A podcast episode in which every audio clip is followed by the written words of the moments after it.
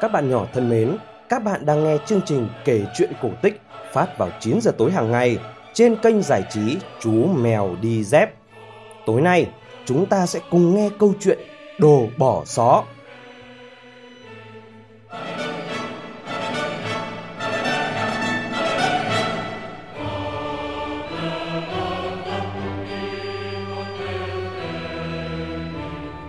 Ngày xưa ngày xưa, có một người xay bột nghèo nhưng lại có một cô con gái rất xinh đẹp. Có lần, do tình cờ mà bác được nói chuyện với nhà vua. Để được nhà vua lưu ý, bác liền nói khoác: "Tâu bệ hạ, tôi có một đứa con gái kéo được rơm thành vàng." Không ngờ, vua bảo bác thợ xay bột. Đó là một nghề hiếm người làm được, nghề ấy trẫm rất quý. Như lời ngươi nói, thì quả là con gái ngươi khéo lắm. Mai ngươi dẫn nó vào cung, ta muốn thử tài nó. Bác thợ xay bột bấy giờ điếng người, không ngờ mình nói cho sướng mồm mà lại gây họa.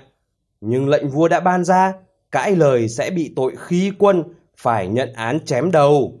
Thế nên bác đành ngậm ngùi đưa con gái vào cung. Khi cô gái đến, nhà vua chỉ cô vào một cái buồng chất đầy rơm, cho đem guồng và ống lõi lại, rồi bảo: "Giờ ngươi làm đi, từ đêm cho tới sáng mai, ngươi mà không kéo được hết chỗ rơm này thành vàng, thì cha con nhà ngươi phải tội chém đầu." Rồi chính tay nhà vua đóng cửa buồng, để cô gái một mình ở trong đó. Cô con gái bác thợ xay thật là tội nghiệp. Cô ngồi bần thần cả người, không nghĩ ra được kế nào để thoát chết. Cô không biết cách kéo rơm thành vàng. Sự lo sợ ngày càng tăng, cuối cùng cô òa lên khóc. Bỗng nhiên, cửa từ từ mở ra, một người bé nhỏ bước vào và nói: "Chào cô con gái bác xay bột, tại sao cô lại khóc nức nở như thế?" Cô đáp: "Trời ơi, cháu phải kéo rơm thành vàng, cái đó cháu đâu biết."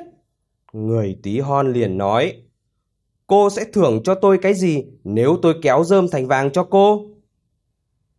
Cô gái đáp: "Cháu xin biếu bác chiếc vòng đeo cổ của cháu." Người tí hon nhận chiếc vòng đeo cổ, rồi ngồi xuống bên cạnh chiếc guồng sợi và quay. Tiếng guồng quay vo vo, chỉ quay có ba lần đã đầy ống. Người tí hon lắp ống khác vào, vo vo vo, guồng quay ba lần là ống sợi thứ hai đã đầy. Cứ như vậy cho đến sáng. Tới sáng thì quay xong tất cả chỗ rơm, tất cả các ống đều đầy sợi vàng. Mặt trời vừa ló đằng đông thì vua tới.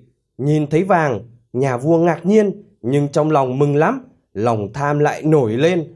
Vua lệnh dẫn cô sang một căn buồng khác lớn hơn, rơm chất đầy đến tận nóc, và ra lệnh nếu cô muốn sống thì một đêm phải kéo hết chỗ rơm ấy thành vàng. Cô gái chẳng biết làm thế nào, lại đành ngồi khóc. Lần này cánh cửa lại từ từ mở ra, một người bé nhỏ xuất hiện và nói: "Cô thưởng cho tôi cái gì nếu tôi kéo rơm thành vàng cho cô?" Cô gái đáp: "Cháu xin biếu bác chiếc nhẫn đeo tay của cháu." Người tí hon nhận chiếc nhẫn và bắt đầu quay guồng. Tiếng guồng quay vo vo đều đều. Hết đêm tới sáng thì kéo xong toàn bộ số rơm trong buồng thành những sợi chỉ vàng óng ánh. Nhìn đống sợi vàng, nhà vua mừng rỡ, nhưng lòng thèm vàng vẫn chưa chán. Vua cho dẫn cô gái con bác xay bột sang một căn buồng khác lớn hơn nữa, rơm chất đến tận nóc.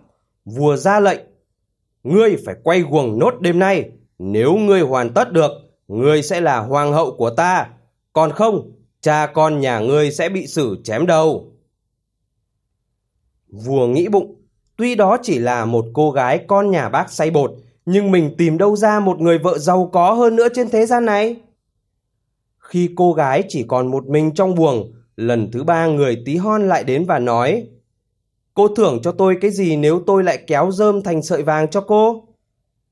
Cô gái đáp: "Cháu không còn gì để biếu bác cả."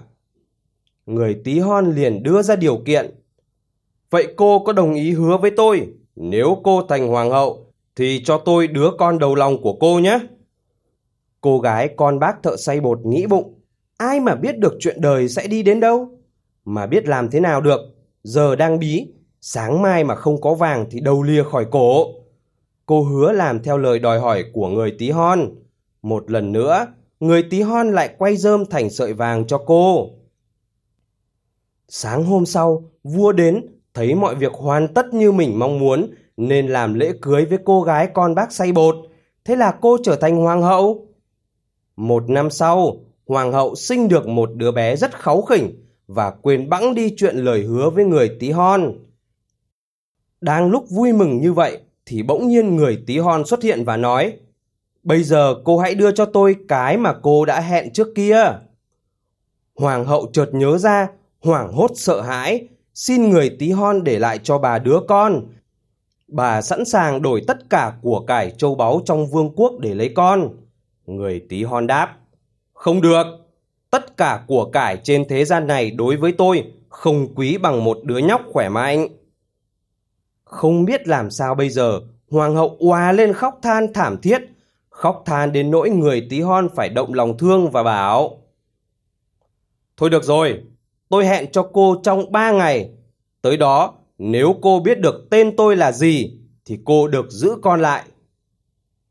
Thế là hoàng hậu trằn trọc suốt đêm, cố nhớ lại những tên mình đã từng nghe thấy, và còn cho sứ giả đi khắp nơi trong nước dò hỏi xem còn những tên gì nữa trong dân gian. Ngày hôm sau, người tí hon đến, hoàng hậu kể các tên mà bà biết: cục vàng, cục bạc, hĩm, cu, xôi, dứa, kem, chíp, gấu, mèo, pipi. Bà lần lượt kể hết tên này đến tên khác. Nghe xong mỗi tên, người tí hon lại nói: "Tên tôi không phải như vậy."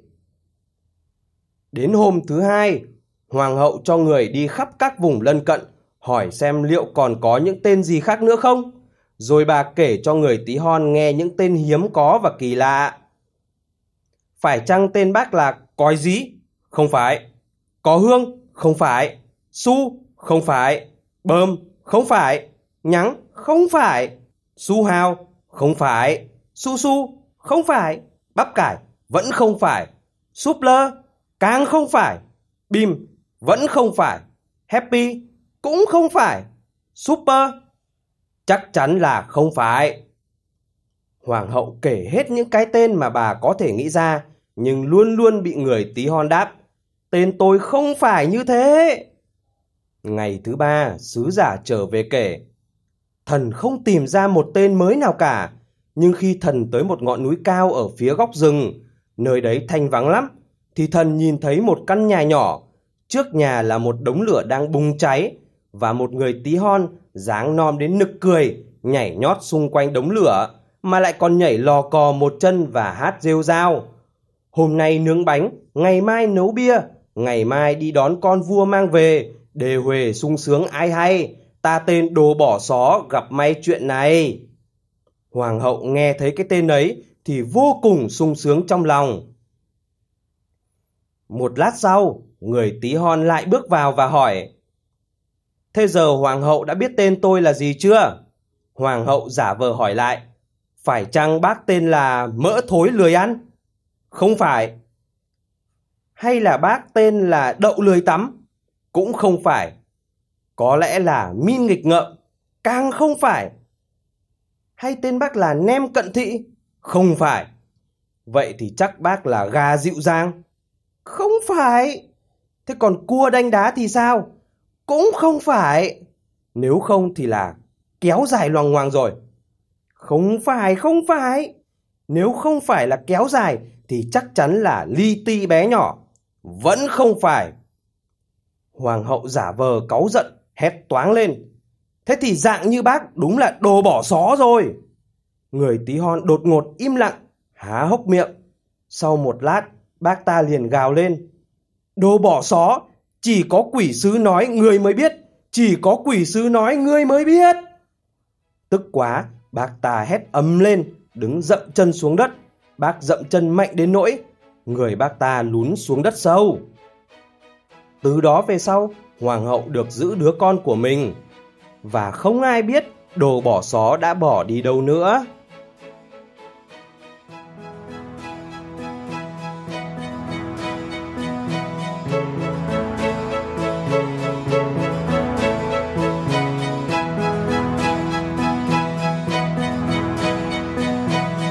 Thank you.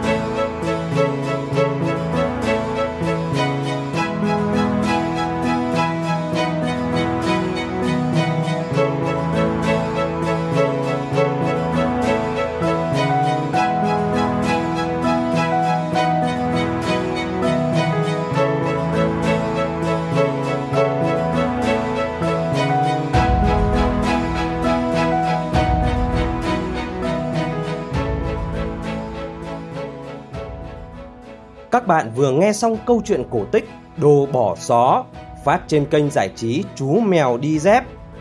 Chương trình kể chuyện cổ tích sẽ được phát sóng vào chín giờ tối hàng ngày trên cả hai nền tảng là Facebook và YouTube. Bố mẹ nhớ like và subscribe để bé có thể cập nhật những câu chuyện cổ tích mới nhé. Còn bây giờ, xin chào và chúc ngủ ngon.